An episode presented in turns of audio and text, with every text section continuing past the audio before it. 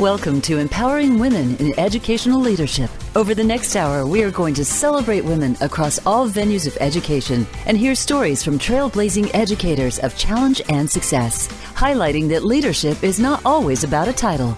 Now, here's your host, Dr. Stephanie Duguid. Hello, and welcome everyone to Empowering Women in Educational Leadership. I'm your host, Dr. Stephanie Duguid. I love to be here each week with you, so thank you for tuning in. For those of you listening that do not know me or that are new to the show, I always share a few details about the backstory of the Empowering Women in Educational Leadership show with you. As a lifetime educator myself and with a mother who was a very strong teacher in a Texas high school for over 40 years, I felt it was a natural transition to highlight leadership. So many times women assume they have to have a title to be a leader, which is not true at all. Many women inspire, guide, support, and empower each other. For those women who are transformational leaders, they focus on elevating one another through mentorship, whether intentional or not. I wanted to highlight the great things and people supporting women in educational leadership. Now, as an educator for over 30 years in K 12 and higher ed, as a teacher, athletic trainer, and administrator, I am now the owner of Do Good Leadership, where I'm a professional speaker, leadership and success coach and mentor, author, consultant, and radio show host. My focus has shifted from working within an institution to a new focus outward where I can serve, elevate, and inspire women to be amazing leaders in education at all levels.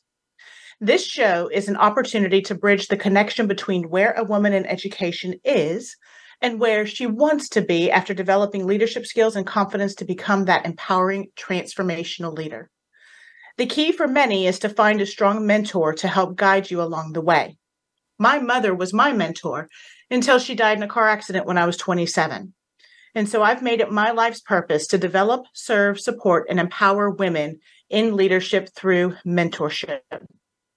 Today is the 10th episode of Empowering Women in Educational Leadership, and I'm honored to have this opportunity to highlight another amazing woman from across the country, but it so happens that she is local to me. So, our amazing guest today is Dr. Janet Williams, Vice President of the College of Health Services at William Carey University. She is a distinguished fi- figure in nursing with an illustrious career spanning over four decades. Her unwavering commitment to nursing education and her advocacy for interdisciplinary healthcare approaches have left an indelible mark on the profession.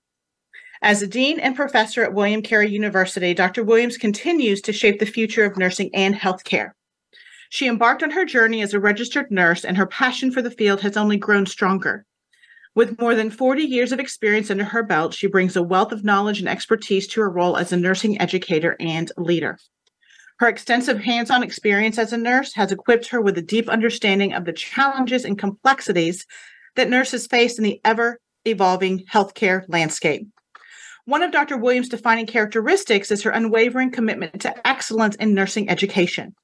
She firmly believes that the quality of nursing education directly impacts the quality of patient care. Under her leadership, the nursing programs at William Carey University have flourished, and other programs as well, I might add, earning recognition for their high standards and innovative curriculum. Welcome to the show, Dr. Williams. How are you today? Thank you so much. I'm doing very well. Great. Well, today we are going to make sure that we focus on things like mentorship, the state of healthcare today, and various opportunities, and some of the unique opportunities that William Carey University has to share and offer to many individuals out in the the workforce or in the healthcare workforce. So, first, can you share with us your personal journey and how you became a leader in your field? Oh, I think, like most of us, it was uh, to a large extent an accident. you know, just, I've heard that before on the show. you fall into things, but um, uh, uh, we sometimes we uh, several of my cohorts and I laugh and say, you know, as, as I finished a degree, I would say, nope, not ever going to teach, never going to do that, never going to do that, and of course you end up going that route and and you never you make sure you don't close doors but that's uh it it was uh, it's been a lovely journey and it's been one I've been thrilled to be on. As I said, I was a I was a nurse. Um, I went to, I was a lifelong learner. I went to school. I have degrees in multiple uh, disciplines because I just kept going back to school. uh, um, my family says that I'm just uh, stubborn enough. I didn't want anybody to know something I didn't know, you know. So I, I, just kept going back and getting another degree. But um, it it's really a, a, a, scenario of accepting opportunities as they arise. It, you know, you just have to be willing to to step forward and and and say, I can do that and that sometimes the hardest part of it is is not letting your your self-doubt step in there and and keep you from saying i can do that I love that. You talk about a couple things right there. It's one, you're a lifelong learner. And I think some of us, I, I, feel that I'm a lifelong learner as well. And like you, I didn't plan on going into education, even though my mom was an educator, uh, you know, all, all throughout my childhood. I was going to be an athletic trainer, which was working with the sports medicine side of the athletes. And I kind of fell into the education piece because of an open door yeah, that came about. And then I loved it. I absolutely loved it. So, you know, you talk about accepting opportunities as they arise. And that's one of the things that I think so many people have challenges with is they see an opportunity but they want to know is this what i'm supposed to do they want that self assurance they want that confidence they want somebody to say, yes, go do this. But really, you have to be able to do that yourself. You were talking about the self doubt. You know, how, how can we overcome some of that self doubt? Well, I think, you know, um, I think probably the largest part of it is to accept that everyone has it that everyone has self doubt. It's always present. As much as you look at people from the outside and think, oh my gosh, they're so confident, they're so this, they're so that. In truth, there are none of us uh, that don't have self doubt. So you you accept it, you move forward. I, I read once. I'm a big uh, person. I love quotes. I'm a big quote person. Me too. and uh, I read something one time that said, um, uh, "Having courage is is not the absence of being afraid. Having courage is being afraid and moving forward anyway." And I right. think that's true of accepting opportunities. Is the it's not only accepting going forward saying i can do this but accepting that if you find that you can't acknowledging that and move forward in a different direction. You know it's just a scenario of saying okay if i can't do it then i will accept that and i will change and i will move forward in a different direction well, and that's kind of the key, isn't it? Because how do we know how to learn and grow unless we have come up to resistance or a barrier or have experienced failure? That's right. And or so take a risk. That's right. Take a risk. And, and that's what so many people are talking about is that they want to stay in their comfort zone. They want to stay where they know that they have the answer. They know that their day is the same and you know for me that gets boring but for others that's comfortable. Yeah. But it's why not take one step out of that comfort zone? That first step's going to take you through fear but that second step once you overcome that fear is going to take you to growth. That's right. That's right. So oh i love that. So if you find that you can't that's okay. What's the lesson you're going to learn? That's right so, for you in nursing education, what is the biggest challenge that you faced? Wow, um, I think that that I tend to be um, I, I, I, tend to be ready to jump out there. You know, uh, it, it, can is there a need for this? Well, then let's let's fill it. Let's let's jump out there. Let's fill the needs. Let's look for the needs. Uh, those kinds of things. And until uh, I heard what you said in the introduction when you said you don't have to have the title to be a leader. Mm-hmm. And I, I agree with that 100%.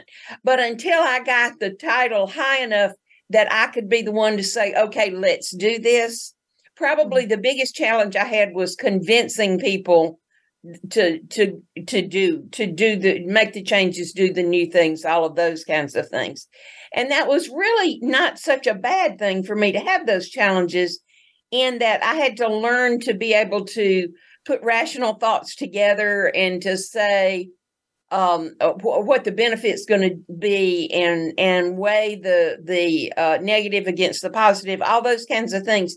It made me be more um, focused on on convincing people and that that that made, that was a big change rather than me just jumping in the water. Um, mm-hmm. So that that was very helpful to me, but it was it was certainly something that I had to learn from and I had to accept as a learning experience. It was a barrier for me. Well, and that's part of what we talk about now in typical communication, you know, classes and courses. You know, it's something we know now, but we had to learn it yes. before is that's right. Building building those relationships, getting someone to know, like, and trust you. Um, making sure that uh, you become this person of influence because they understand that you have the background knowledge and you're not going to put do anything to put them in danger. No. So, I mean, all those things are things that we teach now in communication theory and you know practice, but we didn't always know that. We didn't always right. know what worked and what That's didn't right. work. That's right. That's right. So, I'm sorry, please. Well, you know, back when um, I had never worked as anything but a nurse. My first paycheck was as a nurse. I right. had never, you know, I'd never worked a side job. I'd never done any of that uh, before I started nursing. And so at one point in my career, I said, I have got to learn how the how other people do things i just because i was so insular and um so i worked for two years with a drug company as a pharmaceutical rep just to experience a different uh, a different way of doing things. And it was uh, it was a fascinating job certainly a lovely it was lucrative. I, I missed education i missed coming back so I, I, I changed back but it was a good job. Uh, but one of the things that they they uh, that they taught us was when you want to convince someone of something you you need to answer the question what this means to you is you know what mm-hmm. what does mm-hmm. this mean to you so so if you can approach things from that viewpoint of how is this going to benefit you what does this mean to you then you tend to be uh, have a, a, much more convincing argument and i've always tried to remember that uh, what the mm-hmm. benefits are to the person that i'm trying to convince of something that's right so many times in communication you are trying so hard to get your message across mm-hmm. that you're only thinking about what's the next thing you're going to say in a conversation. That's right. And how That's do right. you get your point across? But your focus here, and as it should be, is what does this conversation or what does this next action do to benefit the person I'm speaking with? That's absolutely correct. Yeah. And I have found that to be one of the best ways to move forward with projects and things is to focus on that particular piece of it. So, how has that type of communication, focusing on others, seeing how you can serve others, how has that helped you define your type of effective leadership? Because I know that we kind of talked briefly, and you're like, well, it might not be the standard thing that folks are thinking. Yeah. but, but, but how would you define effective leadership? And, and of course, healthcare and healthcare education is a little bit different than traditional education. You know, if you're going for a psychology degree, if you're going for a business degree, when you're talking healthcare, you're talking life and death. Yeah. So th- there's a it's little bit of a difference. So so share with me your definition of effective leadership. I think I think there are two or three things that that I truly believe and have truly practiced, and that is is is that the leader doesn't have to be the smartest person in the room. Mm-hmm you have to gather a team that can meet the needs that you have for your whole team. And it you don't have to be the smartest one.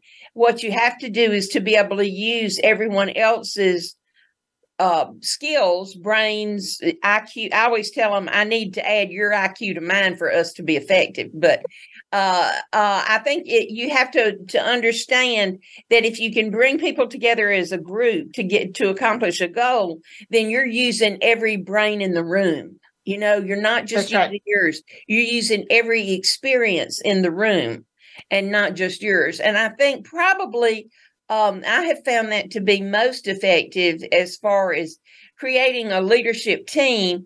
And the more you can bring people along and teach them then the more you're going to be able to bring that those skills to the team.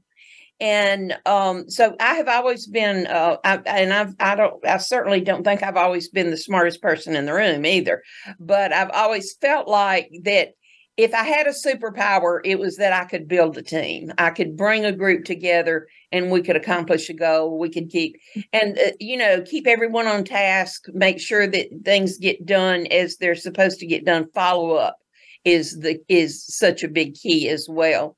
But the big thing is, you know, and I've heard this for years is that the best leaders are the ones that start preparing their uh, successor the day they start, they start getting their successor ready, meaning that you build that person, you build up all your individuals, you help them with skills that they might have to develop uh, from the very beginning. And then, you know, if you need to move on to the next spot, people can envision uh, uh, someone else filling the spot you got.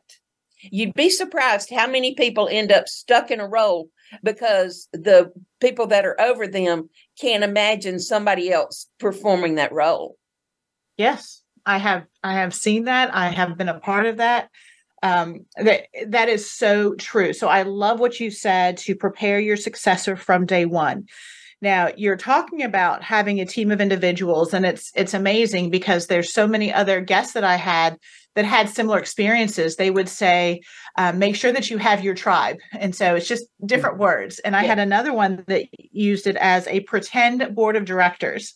So she said, I have a board of directors in my life because she she is an individual that worked um, remotely with a company but she said i've got somebody i asked financial advice from and educational advice from and you know but it's her pretend board of directors so i love that you said gather a team and use every brain in the room so that's probably like exponential brain power i mean that yes. would be yes. that would be amazing so we have a couple minutes before our break but let's go mm-hmm. ahead and just share work life balance how have you done in your in your life for work life balance and i may have to have you stop here in a couple minutes but let's go ahead and start talking about that I, boy, I am not a good example for doing. well, tell uh, us what I, not to do. yeah, much more so not what not to do.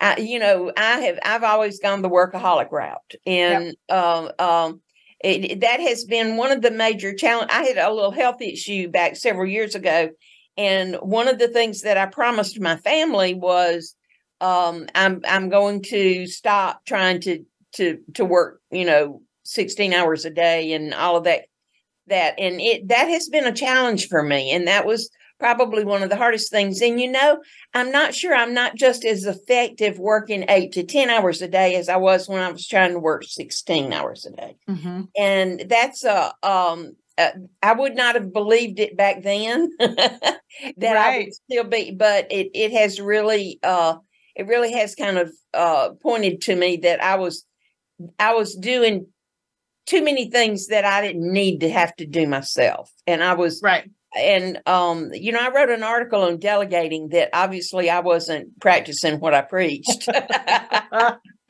and uh, I, so that has been a real learning experience is to try to create a work life balance well and i think that that is a big challenge for most especially women and so we are going to talk briefly about work life balance when we come back, as well as things like self confidence and talking about team strategies and techniques for effective communication. And we will do all that in our next segment. So we will be back in about two minutes.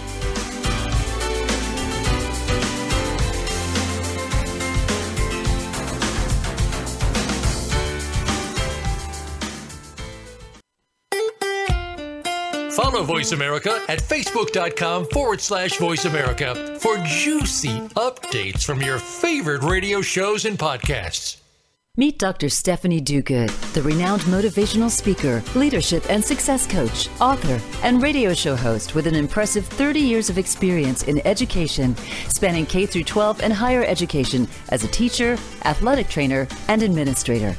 With her dynamic presence and inspiring messages, Dr. Stephanie captivates audiences from classrooms to conference halls. Learn how to focus on developing positive leadership skills and confidence to become the transformative and inspirational leader you always wanted to be from any position you hold. Reach out to Dr. Stephanie today. Voice America programs are now available on your favorite connected device including Amazon, Alexa, and Google Home. Through streams with Apple Podcasts, TuneIn, and iHeartRadio, listening to your favorite show is as easy as saying the show name followed by the word podcast. Hey, Alexa, play Finding Your Frequency podcast. If that doesn't work, try adding on TuneIn or on iHeartRadio or on Apple Podcasts.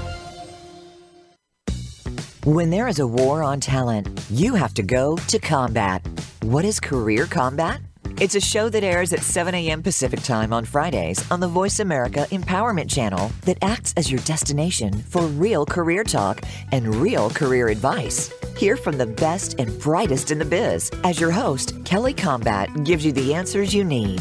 Career Combat, Fridays at 7 a.m. Pacific on Voice America Empowerment. It's your world. Motivate, change, succeed. VoiceAmericaEmpowerment.com.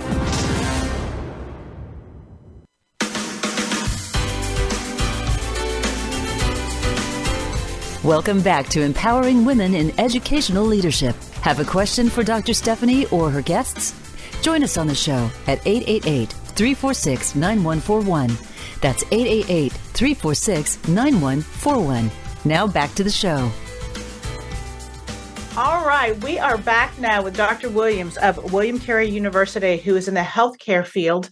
And we were just talking about work life balance and how challenging it can be. You know, it's a great buzzword now, but um, it hasn't always been that way. And I'm like you, Dr. Williams, I'm a workaholic. You know, I enjoy working, I enjoy checking things off, and sometimes, you know, writing things on a list and scratching them and and and like you i sometimes had a problem delegating things because i had a specific way i wanted to do them and get them done. That's right. But but work life balance i think that women tend to take on so much more because there are some expectations that are lingering from the past. Yeah i think you know, so too. not only are you working but you also have to take care of the family and you have to do you know all these other things plus what you want to do. Yeah. So work life balance can be a challenge. Do you see that as well, specifically in healthcare? That, that you're taking on so much? Yes, I do, especially in healthcare. Part of it, you know, people that work in healthcare, uh, especially, and I, uh, you know, I I know I'm a nurse, so I know nurses well, but I have many different fields that are in my department. Um, and so I'm seeing that they are pretty much the same way. And part of it is that we t- we perfect professionally tend to be so goal oriented that we're going to do you know we don't focus on here the tasks that that uh, i'm going to do you know it's not a routine of these are the things i'm going to do in my eight hours and then i go home and it's done. It's mm-hmm. very much we are very goal oriented and you do whatever it takes to achieve the goal.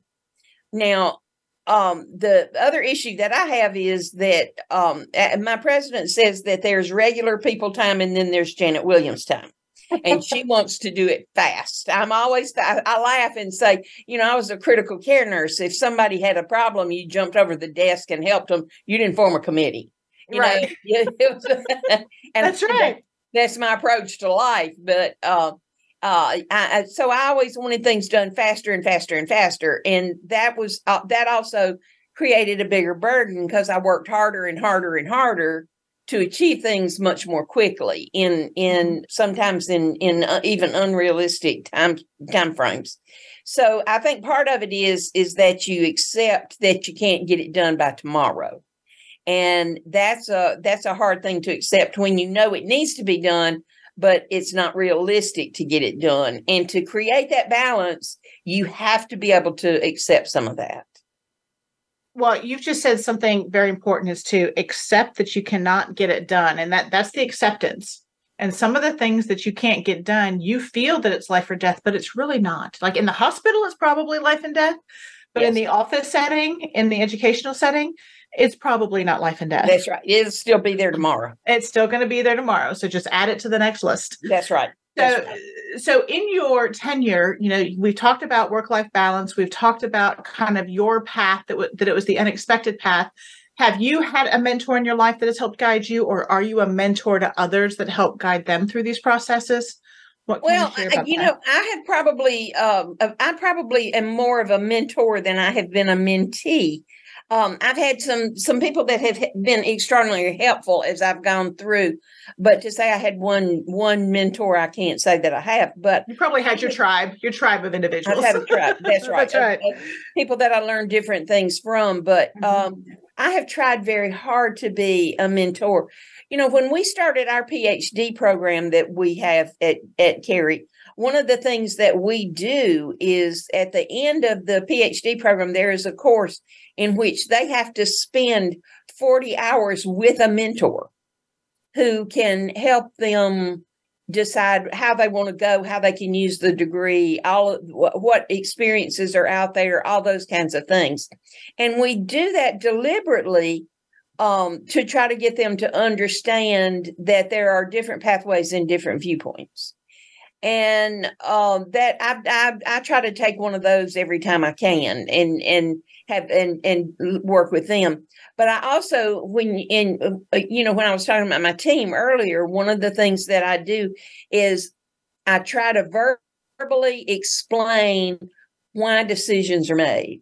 I never just say this is the decision. I try to explain the rationale of how we arrived at the decision um, I, you know, when I was a nurse, uh, when I was teaching nursing, I always said, if if you can find a nurse who is willing to explain every single thing that they do and every decision that they make, and put a student nurse with them for a year, then you've got the best nurse you'll ever see.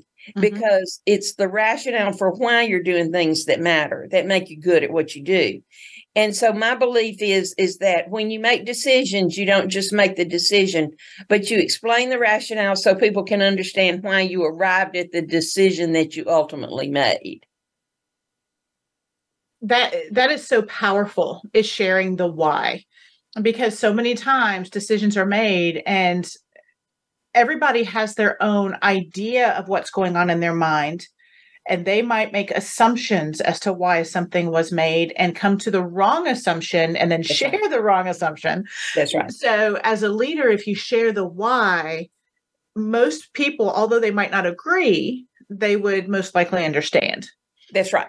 That's and right. that and and the piece about having a mentorship course that is fantastic that's the first that i've heard of it i mean it may be in other programs but that is so amazing to make that as a part of a program for folks going out into the workforce because when you're in education and you're in a healthcare education where you have you know classes and you have structure and you have time frames and then you go into the workforce where you are at the mercy of your patients Yeah. for the most part within your time Yes. frame That Yes. is a huge transition yes.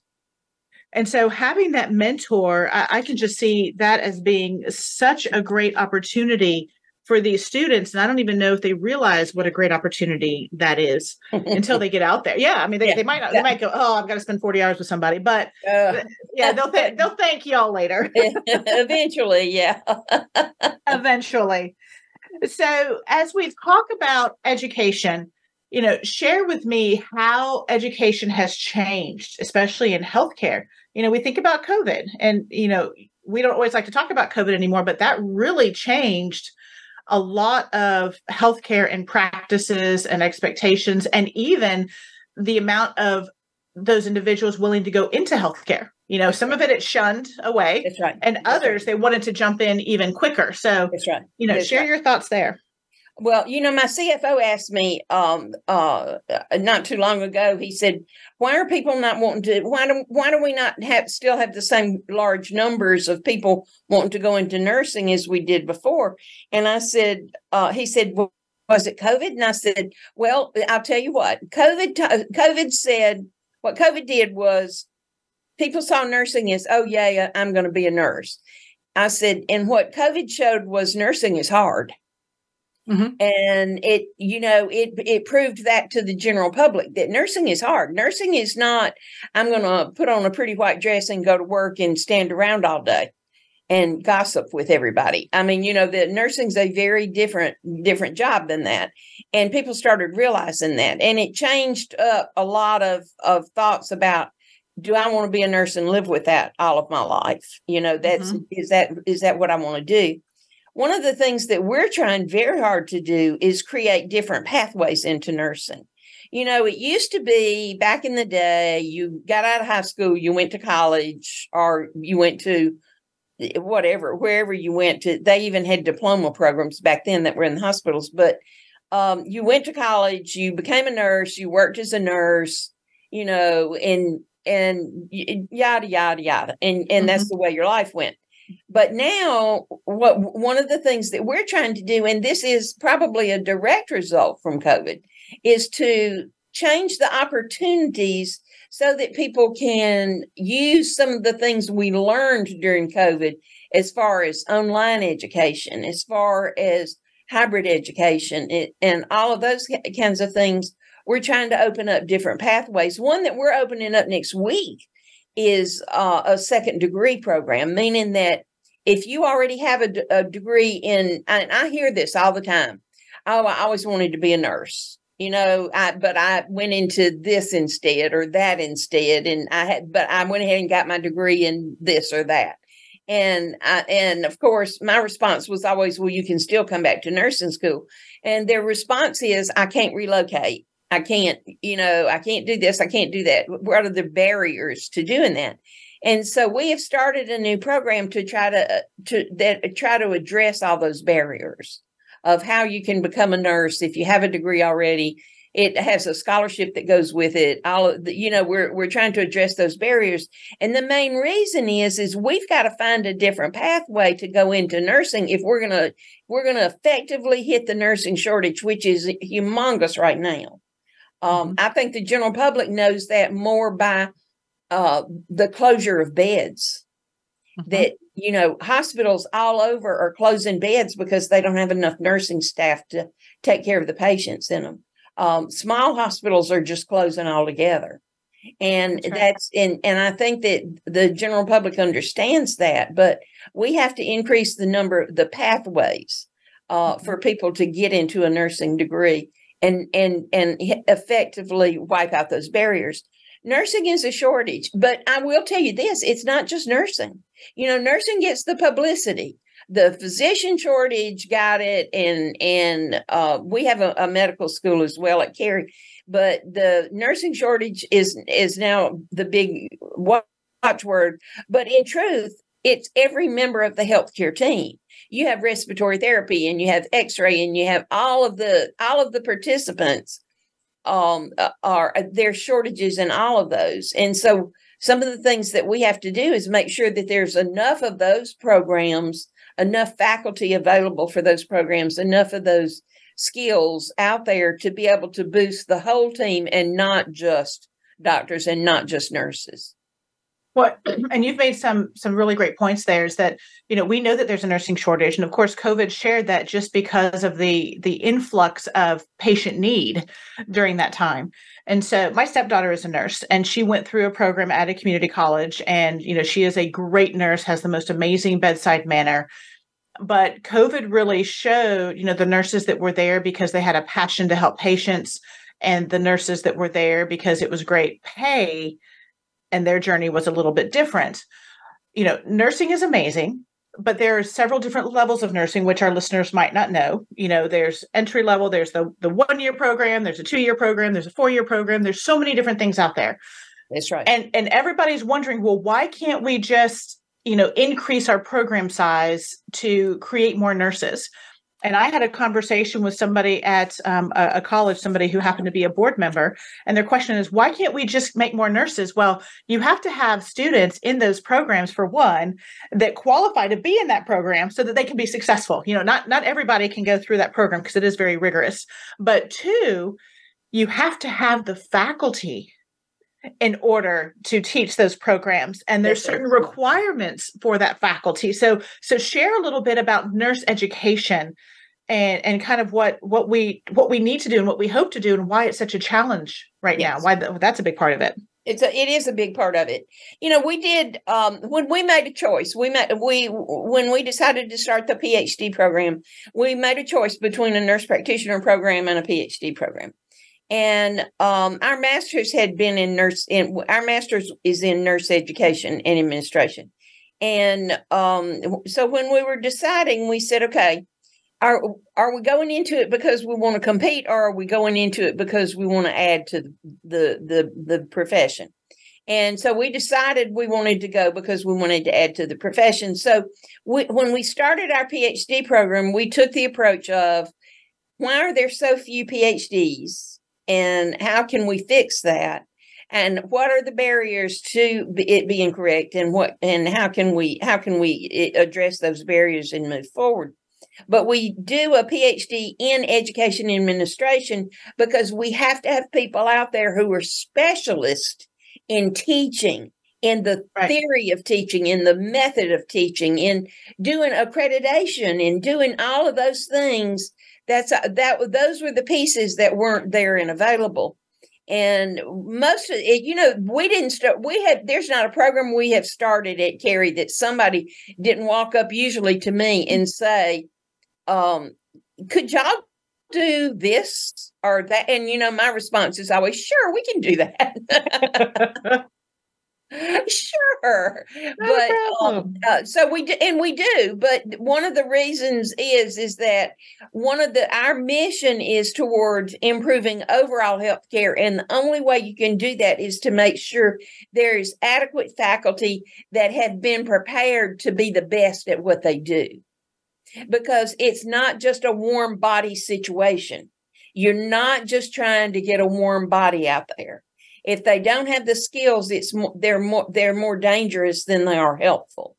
So it's it's you have to have faculty members that are at their peak level to be able to produce graduates that are at their peak level. And, and that is so true. You know, we we hear about the shortage of nurse educators, and so we know that programs are getting more creative, as you mentioned, because people can't leave a job, they can't move, they can't do the traditional pathway of let me sit in a class all day. So you all have really opened up some unique avenues, and you're meeting the students where they are. Yes. Which is huge. Yes. But at the same time, I also know, you know, from working in a college versus someone in the workforce in healthcare that typically has a pretty good pay along with it, it's hard to convince some nurses to leave the field and come to be an educator because sometimes the the pay is a lot different. Yeah. And so we have we have to think about that as well. You know, so, yeah, some people are yeah, that's true. And and it is a it is a fact that nursing faculty have to be paid more than other yes. faculty in a university or anywhere.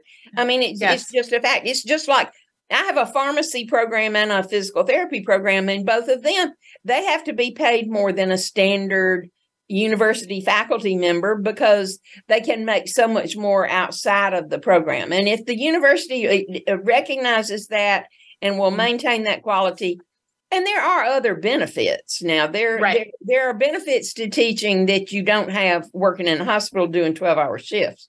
That's right but um uh, you and you certainly want to make sure people understand what those are you know two weeks at christmas a week at thanksgiving you yeah, know the holidays there's a lot of there there are a lot of benefits that you don't get that is so true and then plus you know they still have the opportunity to work prn and, right. and, get get some extra money if they choose to work on their holidays and vacations. But we will continue talking about um, nursing, healthcare, educational opportunities when we come back in about two minutes.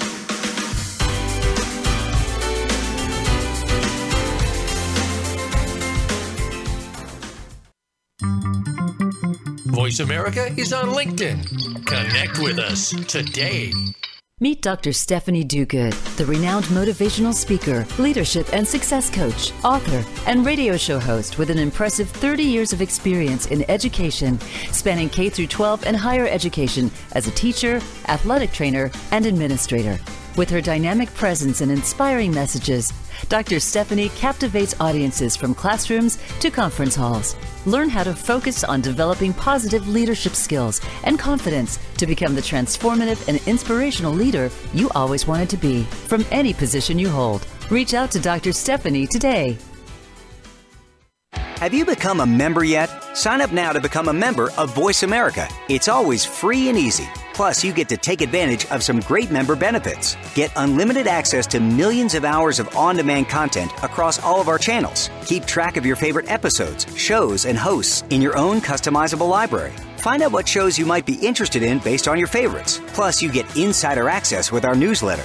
Membership gives you more. Sign up at voiceamerica.com and click register at the top right. Life can be confusing at times. There can be uncertainty, disappointment, and an inability to clearly see where you're headed. But it doesn't have to be this way at all if you understand how to take the next step in your life. Tune in to Living the Miracle with your hosts, Michael and Raphaelle Tamura. We'll help you to find the deeper meaning that awaits you in your life, have certainty in yourself, and learn to be clairvoyant. Listen Wednesdays at 11 a.m. Pacific Time, 2 p.m. Eastern on Voice America Empowerment. Your world. Motivate, change, succeed. VoiceAmericaEmpowerment.com.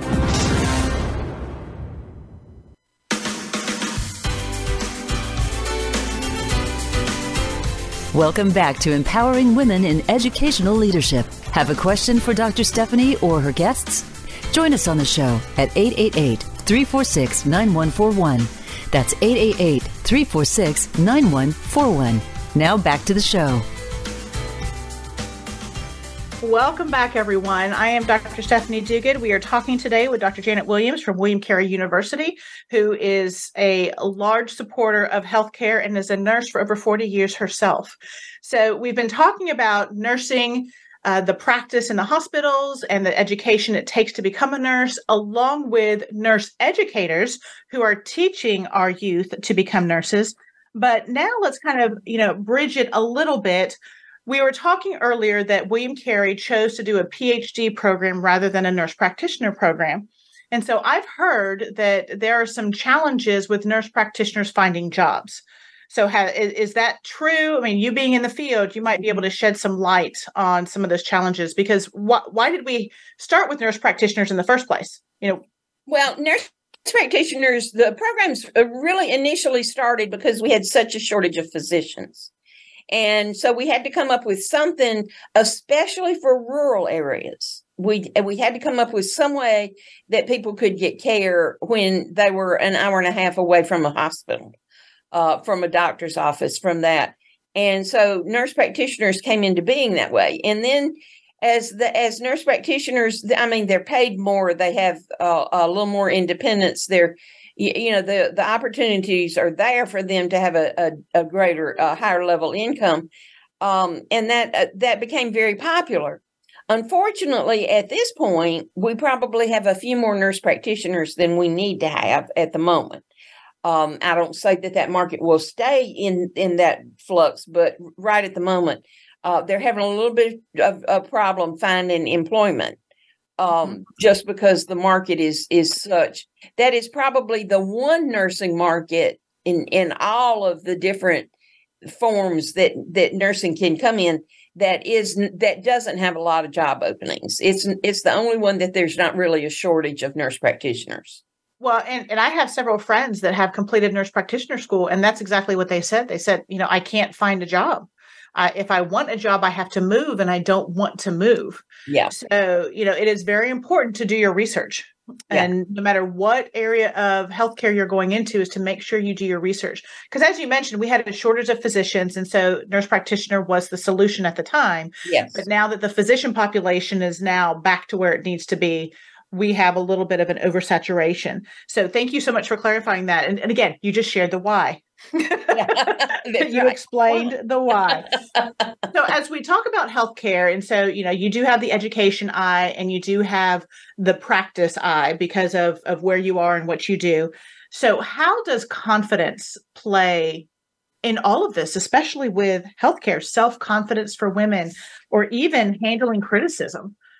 You know, in truth, I think that is probably if I could go back and tell my younger self something, mm-hmm. you know, if I could go back to when I was 20 or 18 or 16, even, um, and tell myself something, it would be um, stop looking around and seeing how confident everybody else is and thinking you're less. You know, understand that confidence is internal and that even these people that are exhibiting a lot of confidence, they all have self doubt, they all have weaknesses, they all, all have issues, and acknowledge that and accept your own and move forward. Mm-hmm. Um, I am one who is like a dog with a bone. I'll gnaw on it forever. And you know, I was I was driving to Jackson. I, I used to serve on the board of nursing, and I was driving to Jackson one day, and I passed uh, a a place that that we'd had a party when I was in college. Okay, now we're talking about when I was in getting my baccalaureate degree college. Mm-hmm. So it was 30 years, you know, and I was fussing at myself about something I had done. And I, and I, as I drive and as I'm driving up and I'm listening to myself in my head, I'm like, Janet, it's been 30 years. Let it go. Okay. you know, that's enough and that's i think that's that's a piece of it is that you have to accept that you're not always going to succeed you're not always going to be the best you're not and that's all right. mm-hmm. that you're still going to do great things in great areas and if you didn't do so great this time you know pick your feet up and and um, um, I won't tell you what normally I say about that, but you know, suck it up, Buttercup, and and do better next time. you know, that's right. Do and better. So, so many people, you know, look at others for comparison, and unfortunately, with social media, it has just really exacerbated that situation.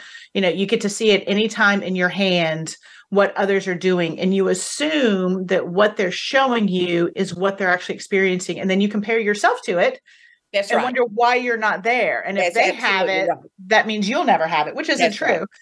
You know. Mel Robbins is somebody that I listen to quite a bit. And, uh, you know, she's colorful in the way that she speaks, but I love some of the things that she says. And she just talked about if you're in your car, you know, you have the windshield and you have the back window. The windshield is always bigger because you need to look forward. The the back window is in the past. You know, quit looking at out that area. That's right. Always look forward to see what's ahead. That's right. So, when have you ever had any setbacks or any challenges yourself? Oh, yes. oh yeah. I take that as a yes. okay. Oh, and, okay. So, how did you overcome? Is there is there an example of one that you could share that that might resonate with any of our listeners, and how you were able to overcome that as a leader? you know, at one point in my career, and I certainly am not going to name names, but at one at one point in my career, I had someone I was I was actually at, at William Carey and I had someone ask me, "Do you really think there's anything left for you to contribute to William Carey?" Oh, and yeah, harsh, right? Um, I, I have to admit, you know, I don't cry ever. I'm not a crier at all, and I went home and rocked in my rocking chair, you know, sobbing from that one because I thought, oh my gosh, you know, how could that even even be something that came out of somebody someone's mouth? Well, since that point, you know, I became the Associate Dean of Nursing, the Dean of Nursing, Associate Vice President of Health Sciences, and then Vice President of Health Sciences, and have constructed a 75,000 square foot building and added um, four, four uh, master's, uh, no, uh, three master's degrees, uh, four PhD, four either practice doctorates or PhDs, um, you know, five different majors. A sixth one is coming in occupational therapy. Um, you know, I, I yeah, I had things left to do. Had I allowed, yeah, I had a few things left to contribute. I That's didn't right. do any of that by myself, but I led the charge. I, it wasn't. I, I, none of it ever is done by yourself. If you think you can do it by yourself, you're wrong. Right there. Mm-hmm. But um, I think that, and the way that I faced that was, I went home. I sobbed about it a little while, and then I said, "Huh." Yeah, I can do. It. I have left. I have things left. I'm not sure it didn't make me better. That mm-hmm. I was so determined I was going to prove that person wrong.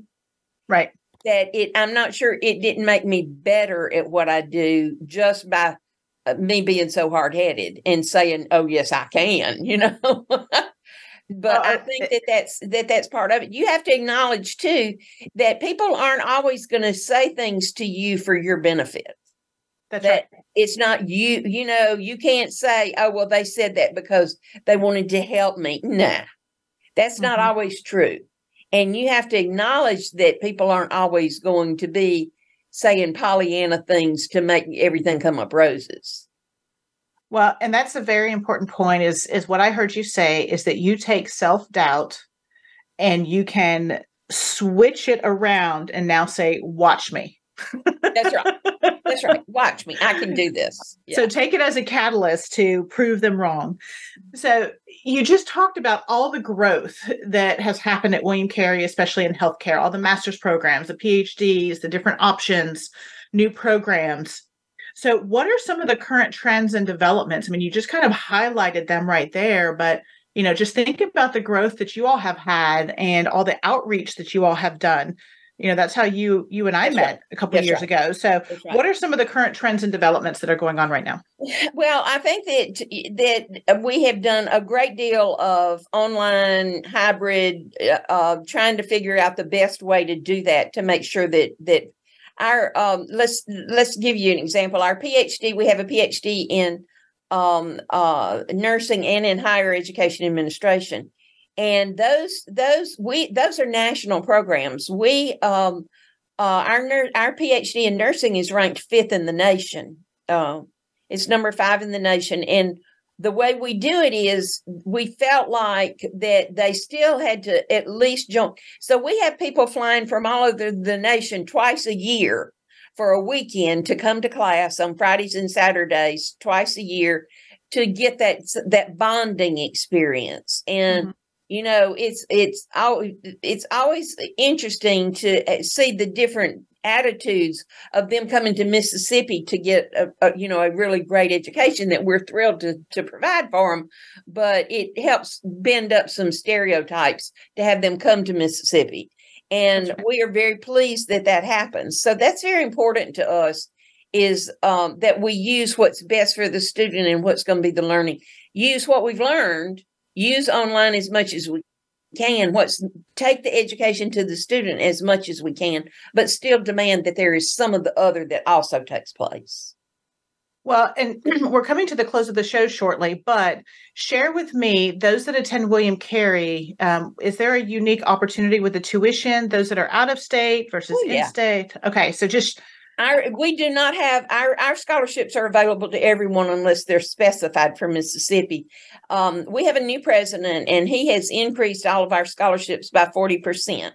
Undergraduate students get free textbooks um, we have done a great deal of that. The second degree program I was talking about earlier, it has a, a scholarship that can go up to 65% based on your GPA, and that's unheard of. No one else is mm-hmm. doing that. Uh, they mm-hmm. aren't, you don't scholarship second degree programs, but we are.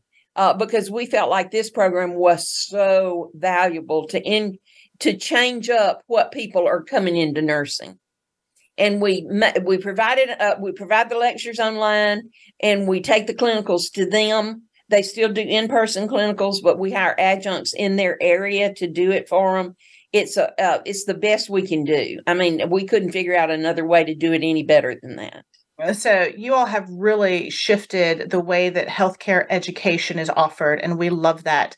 Now, unfortunately, we are just about out of time. So if people are interested in William Carey, where can they go to find information or to reach out to you? Well, they can reach me at any time at J Williams at um, J Williams at WM C A R E Y dot edu. Um, we of course have a website, uh, uh, wmcarey.edu, but uh, they can they can hit me anytime. I I'm uh, I'm answering a lot of emails. Perfect. Well, thank you so much for being here with us today, Dr. Williams. I have thoroughly enjoyed this conversation. I wish we had another hour. But for those of you that are listening, I would love to connect with you. So please go to the Voice America page and click on any of the links to the right on the empowerment page for empowering women in educational leadership. We are just about out of time.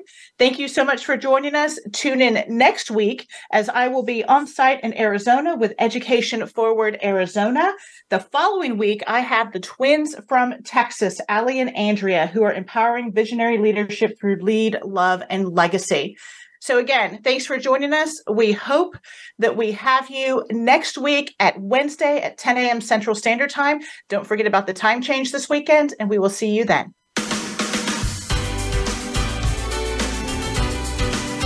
Thanks for tuning in to this week's episode of Empowering Women in Educational Leadership. We hope you'll join us next week for another inspiring episode.